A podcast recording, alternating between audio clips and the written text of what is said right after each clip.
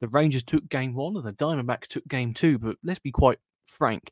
For a series that was supposed to be a bit of a snooze fest, it's been quite thrilling, even in just the short amount of two games we've had.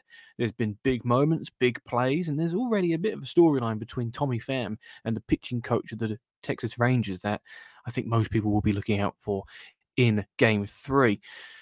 Who's going to win the series? Who knows? Who's going to win game three? That's even harder to predict. But as the series heads back into Arizona in Game 4, this Game 3 is as vital as any that has been in the series so far. So we'll look ahead to that one. But one topic I also want to look into, what makes a dynasty? And more specifically, are the Houston Astros a dynasty? Or do they fall just short of what the standards are for a dynastic team? So let's not waste any time and let's get straight into it, because this is Let's Talk Baseball.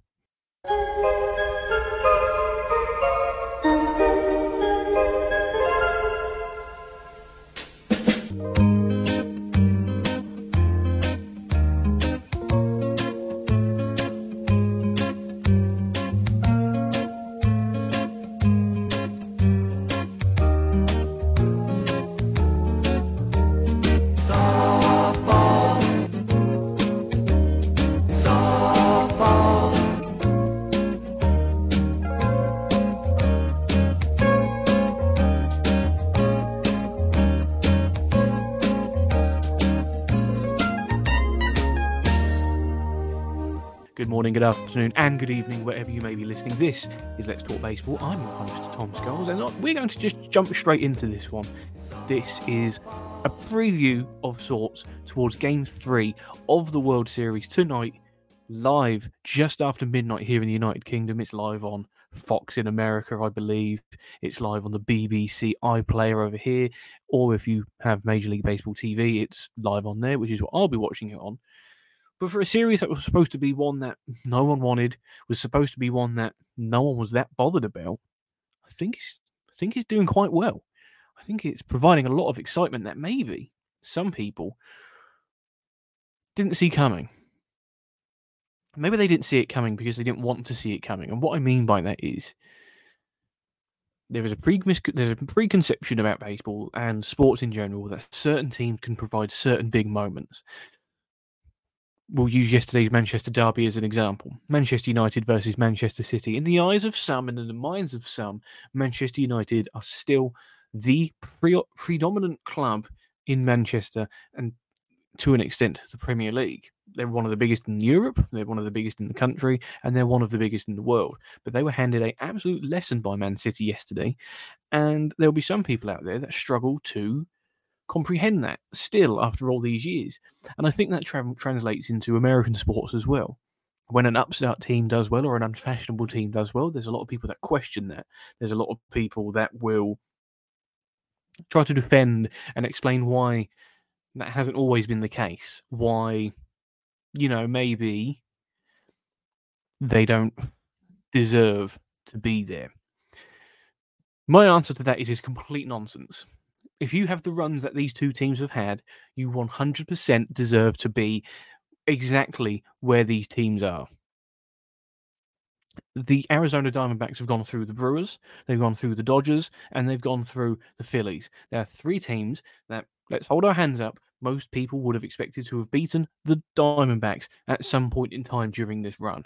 On the flip side, the Texas Rangers have beaten the Tampa Bay Rays, they have beaten the Baltimore Orioles, and they have beaten the Houston Astros, who have had a stranglehold on the American League for the past 7 or so years, and they've reached 7 straight American League Championship Series, and they took them to, the Texas Rangers took them to a Game 7 and beat them in their own backyard, prompting questions whether the dynasty, quote-unquote, of the Houston Astros is over. That is something we'll get into further on in this particular show. But for this moment in time, we're going to stay focused on the World Series. My problem is with the comments around this World Series is they're forgetting that not everybody is that bothered about the big teams. What I mean is, as a New York Yankees fan, I understand that quite a lot of people don't like us. That's perfectly fine by me. I'm not here to be liked by opposition fans. I'm not here to, winning is all that matters, the favour and the opinion of other people within the sport doesn't really bother me purely as a fan. And I'm sure there are people within the organisation that feel the exact same way. I'm sure the feeling is exactly the same up in Massachusetts with the Boston Red Sox. They don't care whether people like them. They just want to win. The Dodgers will be the same, and the Houston Astros will be the same. If there's one team in the world that have had their fair share of criticism over the past couple of years, it is the Houston Astros. They've developed that thick skin, and they don't care what people think about them.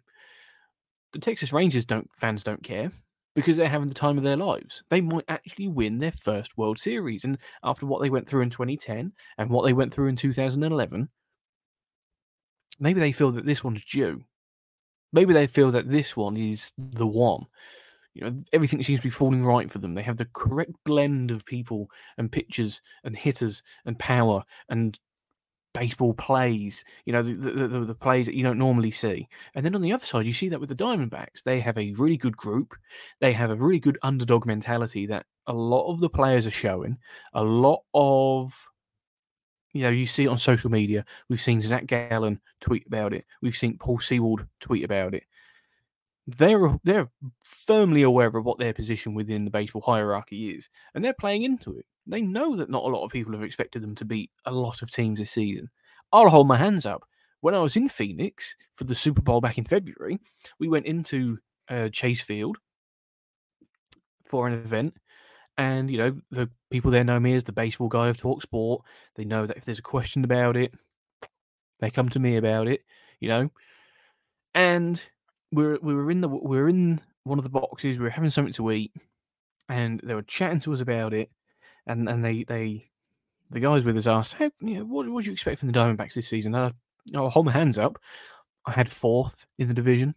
You know, I thought the Dodgers would win it as expected. I thought the Padres would be significantly better. I thought the Giants would be, you know, admittedly they did finish in the position I predicted them to be, but I thought they would be a bit more competitive than they have proven to be. I didn't see this coming from the Diamondbacks whatsoever.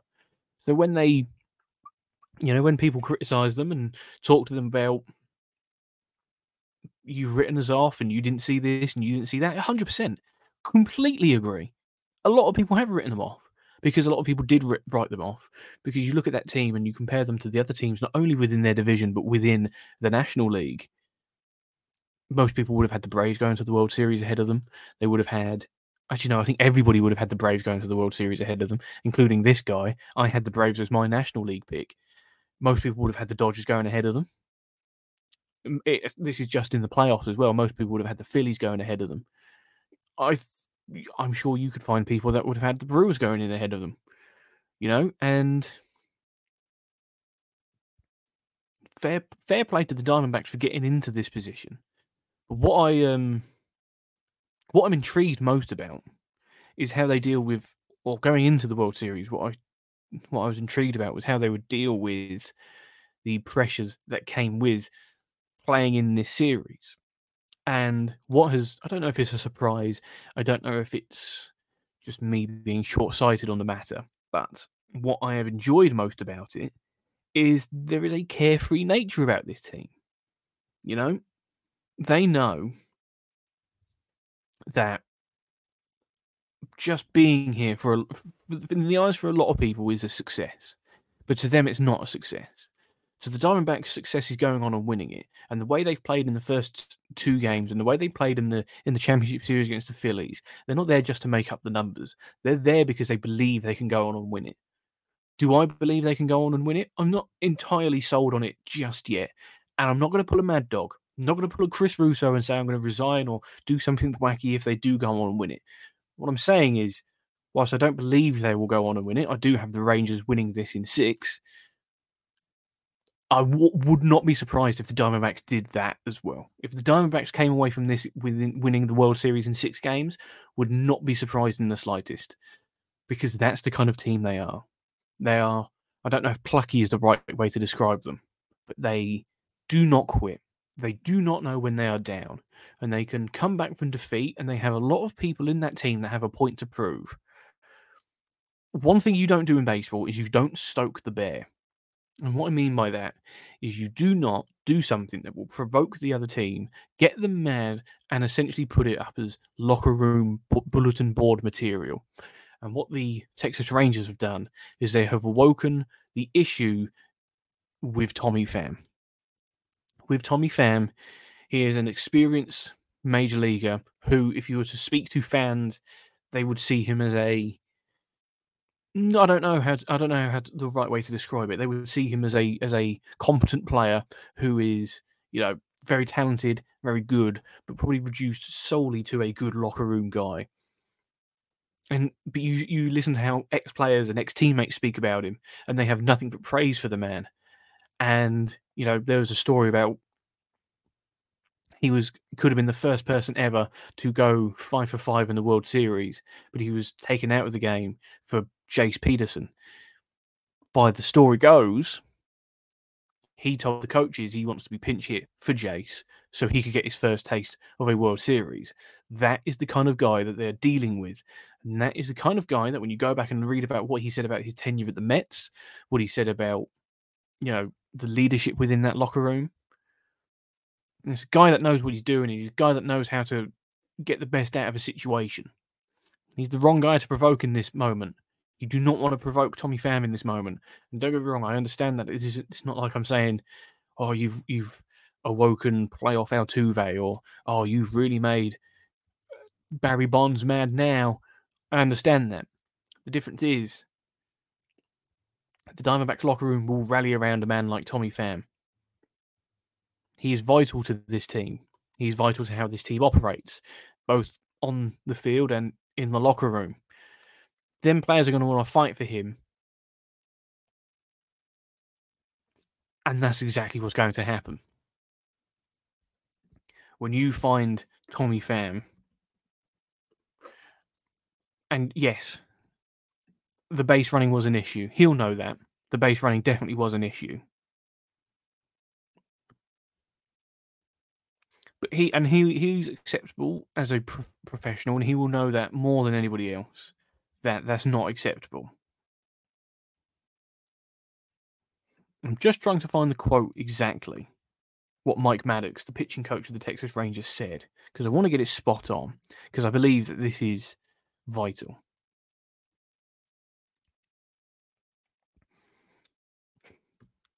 I mean, the cameras pick up everything, and it's stupid of them to do it. Absolutely stupid of them to say these things. Tommy Pham was caught stealing. He was wandering off second base. He was picked off. Great play. It looked like it was planned from the Rangers' side of things. And then the Fox cameras cut to Mike Maddox on the side of the dugout, and they saw him mouth the words, "Atta boy, you dumb," expletive. Pham, who I'm just reading up on it now, played it with the Cardinals in St. Louis in 2018 when Maddox was the pitching coach, said he was stunned, a bit hurt, and certainly disappointed by his reaction. I was just a little shocked that he would say that, Tommy Pham told USA Today. I get it, heat of the moment, but he knows me. He knows me well. I'm just shocked at that. I would expect him to be a little bit better. And this is where I think the alarm bell should be ringing. They asked him if he would speak to Maddox, try and clear the air or, understand the situation. And Pham said no. He said, success is the ultimate revenge. So let's just try to beat him. I'll try to let my game do my talking. And you know what? I saw that. I read that quote. And at that moment, I was convinced. I had convinced myself that the Diamondbacks were probably going to take Game 3. Yep, I think the Diamondbacks will take Game 3 simply because this is baseball, baby. Anything can happen. The smallest thing, and the best athletes in the world, and even the most elite athletes in the world, will use any motivation to get them going in the biggest of situations. This is no different. Don't get me wrong. Tommy Pham is not Michael Jordan. He is not Cristiano Ronaldo, who take any slight against him, even the most minuscule of slight, and use that as motivation to score 60 points in a game or score a hat-trick. But he's a locker room leader, and there's a lot of people in that locker room that would play for him. And that's what is going to be on show in Game 3. Yes, the Diamondbacks were already motivated to do well, but now there's that little bit of spice to it. And that's exactly what this series needed. It needed a little bit of spice. It needed a little bit of aggravation. And I hope to God we get it. Because that would be perfect for what this series is trying to be. There is this perception that there are two teams who are just happy-go-lucky. Oh, look at us, we're in the World Series. How happy are we? Blah, blah, blah. Get a bit of needle. Get stuck in. You know, it makes everything better. The Rangers-Astros series was so good. One, because it was a Texas rivalry. Two, because everybody and their grandmother wants the Astros to lose unless you're an Astros fan. And let's be honest, you could tell there was bad blood. You could see it. And the moment Bobby Abreu threw that pitch at Adolis Garcia, it changed the series. Maybe something like this happens now in the World Series and it changes it. You know, I think after this, the Diamondbacks take Game 3. I then still have the Rangers going on a tear and winning it. But you just never know in this sport. And that's why this is so hard to predict. Because if the Phillies or the Astros had made it on either side, I think they'd be clear favourites. This particular series, there are no clear favourites. And that's why it's so exciting. And that's why people should be involved in it. There are stars in this game. There are superstars waiting to be made in this series. You've just got to watch them. You've just got to watch it, drink it in, and understand that not every superstar plays in Los Angeles, plays in New York. And let's be honest, Phoenix and Texas are still big markets. So if you want to see superstar players, you can see Adolis Garcia. You can see Corey Seager. If you want to see good pitching, you can see Zach Gallen. If you want to see good young players, you can see Corbin Carroll. This series has a lot going for it. I can't wait for Game 3. I think it's going to be an amazing game. We've just got to hope that... it stays competitive for as long as possible. Moving on to the second topic of the day, and this is one that I saw floating about last week after the championship series, and it's something I want to delve into now, give it some time. I was watching Towing the Slab on TikTok, and they asked a question, David Cone, his podcast, and they asked a question, are the Astros a dynasty? And it got me thinking. It got me thinking that every sport has a dynasty. The NFL has Tom Brady, Bill Belichick, and the New England Patriots. You can count many in the National Basketball Association, in the NBA, with Kobe, Shaq, Phil Jackson, and the Lakers, Jordan's Bulls, Tim Duncan, Popovich, and the Spurs, and even Clay, Curry, Draymond, Kerr, Durant, and the Warriors. But with baseball, it's ever so slightly different. With baseball, it's not that cut and dry. And the process that we have had to a full-out dynasty in 10 years has been the Houston Astros. They made 7 straight American League Championship Series. They have won 2 World Series rings. There is an asterisk next to 2017. But there is no doubt, in 2022, they won it, fair and square. But is the dynasty over? Is it even a dynasty in the first place? And you know what? It's not a dynasty. It's not a dynasty in the slightest. Because there are rules, unwritten rules, within what makes a dynasty. And what makes a team dynastic. And what they reminded me of, and what they do remind me of, is the 90s Braves. A fantastic team with Hall of Fame level players who just couldn't get it over the line more than once. And yes, I know the Astros have two, but 2017 withstanding, the Braves couldn't really get the job done when it mattered. The Astros have had chance after chance to win multiple rings. 2019, they lost to the Washington Nationals in 7 games. They have been beaten by the Red Sox in the ALCS. They have been beaten by the Rays in the ALCS. And I'm sorry, but if you're only coming home, if you have 7 straight ALCSs and you're only coming home with 2 World Series rings, and one of them is contested in the way that it is, you're not a dynasty. Rule number 1 of a dynasty is you have to go back to back. Rule number 2 of a dynasty, you have to win 3 in 6. The Astros never went back to back. The Astros won 2 in 7. Now, is it over?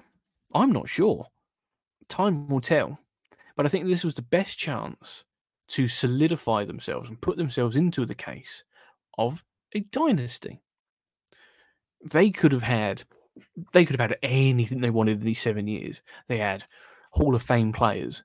Jose Altuve is one of, if not the most productive postseason player in maybe 20 years.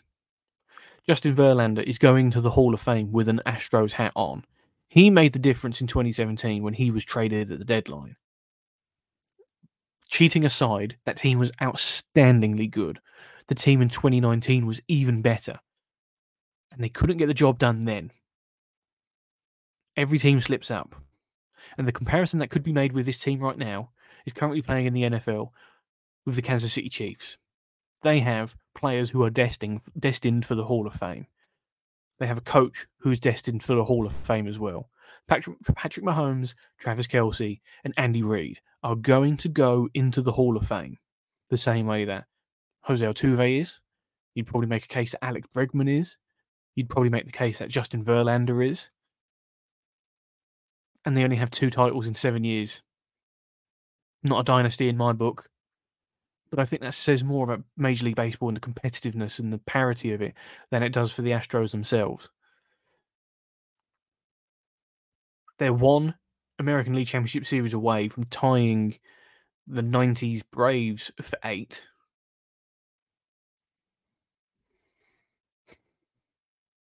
I don't know. I don't know anymore. I don't know with the team. Because I looked at them in the regular season, and when I saw Astros fans talk about them, and when I heard Astros fans rate their chances, they were saying it wasn't vintage Astros. It wasn't the vintage team. It didn't have the same spark that previous teams had had. It didn't have the same oomph that previous editions of the team had had. And yes, they had lost some players over time. You know, Carlos Correa wasn't there anymore, but Jeremy Peña is very good. You know, George Springer isn't there anymore, and you know they've suffered without him, but not drastically. I just think the one lesson over this time is never rule them out. Never ever rule out the Houston Astros. So if everybody is declaiming that they are dead, not the case. Not the case in the slightest, because we don't know what's going to happen. We don't know what happens next summer. We don't know what happens next October. If you said to me that they don't make the ALCS next year, I wouldn't be surprised. If you tell me that they make the World Series next year, I wouldn't be surprised as well. It's the duality of this damn franchise. They're an outstandingly good team. Annoying if you've ever had to come across them. I have many times, many years, and I hate them. I hate them.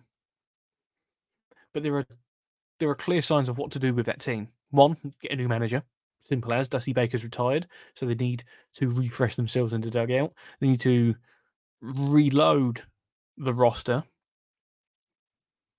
If anything, there is no better team in baseball at doing that. You know, they brought in Jose Abreu when they needed someone at first base. And he's been fantastic in October. He's been fantastic in the postseason. Justin Verlander came back, and whilst he probably wasn't necessarily needed and he wasn't high on their list, he was still a valuable player and still a player you can, even at his vintage, can rely on to do well, but they still need pitching. You know, they have a core of players: Verlander, Framber Valdez, Jose Altuve, Alex Bregman, Kyle Tucker, Jordan Alvarez. That's a good core of players. That's a good core that a lot of people would love their teams to have.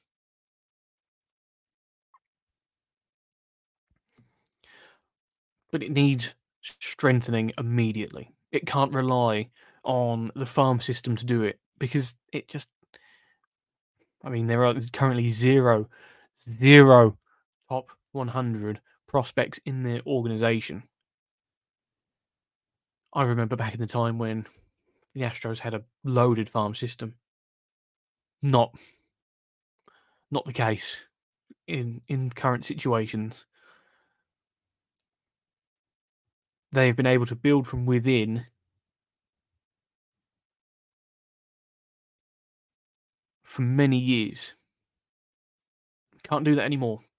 So you have to be creative, you have to be smart, you have to look from outside of the organization, make some trades, make some free agent signings. You're not going to spend loads of money, but if there's one team that you would trust to make the right calls going forward, it's the Houston Astros. So are they a dynasty? As of right now, no. This year they needed to win. They needed minimum 3-7. Couldn't do it. You know, rule number 1, go back to back. Couldn't do it. Rule number 2, 3-6. Couldn't do it. Do they reload and go again? Wouldn't surprise me. Are they a dynasty? No. In baseball terms, they might be, but in general sporting terms, they're not. They're not Manchester City under Pep Guardiola. They're not Bill Belichick and Brady's Patriots. They're not Jordan's Bulls. They're not Jeter, the core four, Mariano Rivera, Andy Pettitte, Derek Jeter, Jorge Posada, led by Joe Torre, Yankees. They're not that. They're the 90s Braves. They're Klopp's Liverpool. They're the teams that nearly did it, but not quite. This has been Let's Talk Baseball. Thank you very much for listening and tuning in. I hope you've enjoyed this episode. It's been really fun to make. You know, if you follow us on the social media channels, keep an eye out for Let's Talk Baseball on TikTok. Keep an eye out for Let's Talk Baseball on Instagram, YouTube Shorts. I'm currently staring at a camera right now. That's set up. It feels like something from some futuristic film. I'm not very used to this. I'm normally used to plugging the mic in and going straight in, but the camera's a bit of a different touch. Thank you for listening. Thank you for watching if you do. Remember, rate the show, download the show, subscribe to the channels, follow the channels, like and share whatever content comes out of this. It's a lot of fun making it. It's coming towards the end of the season. We have to start thinking about what we're going to do in the off-season, how much fun we're going to have in the off-season with this. So, once again, thank you for listening. Remember to check out all the channels for Let's Talk Baseball. Let's get ready for Game 3 of the World Series. Let's get ready for a very fun World Series carrying on. And let's play out with another edition of Creed. Thank you and have a good day.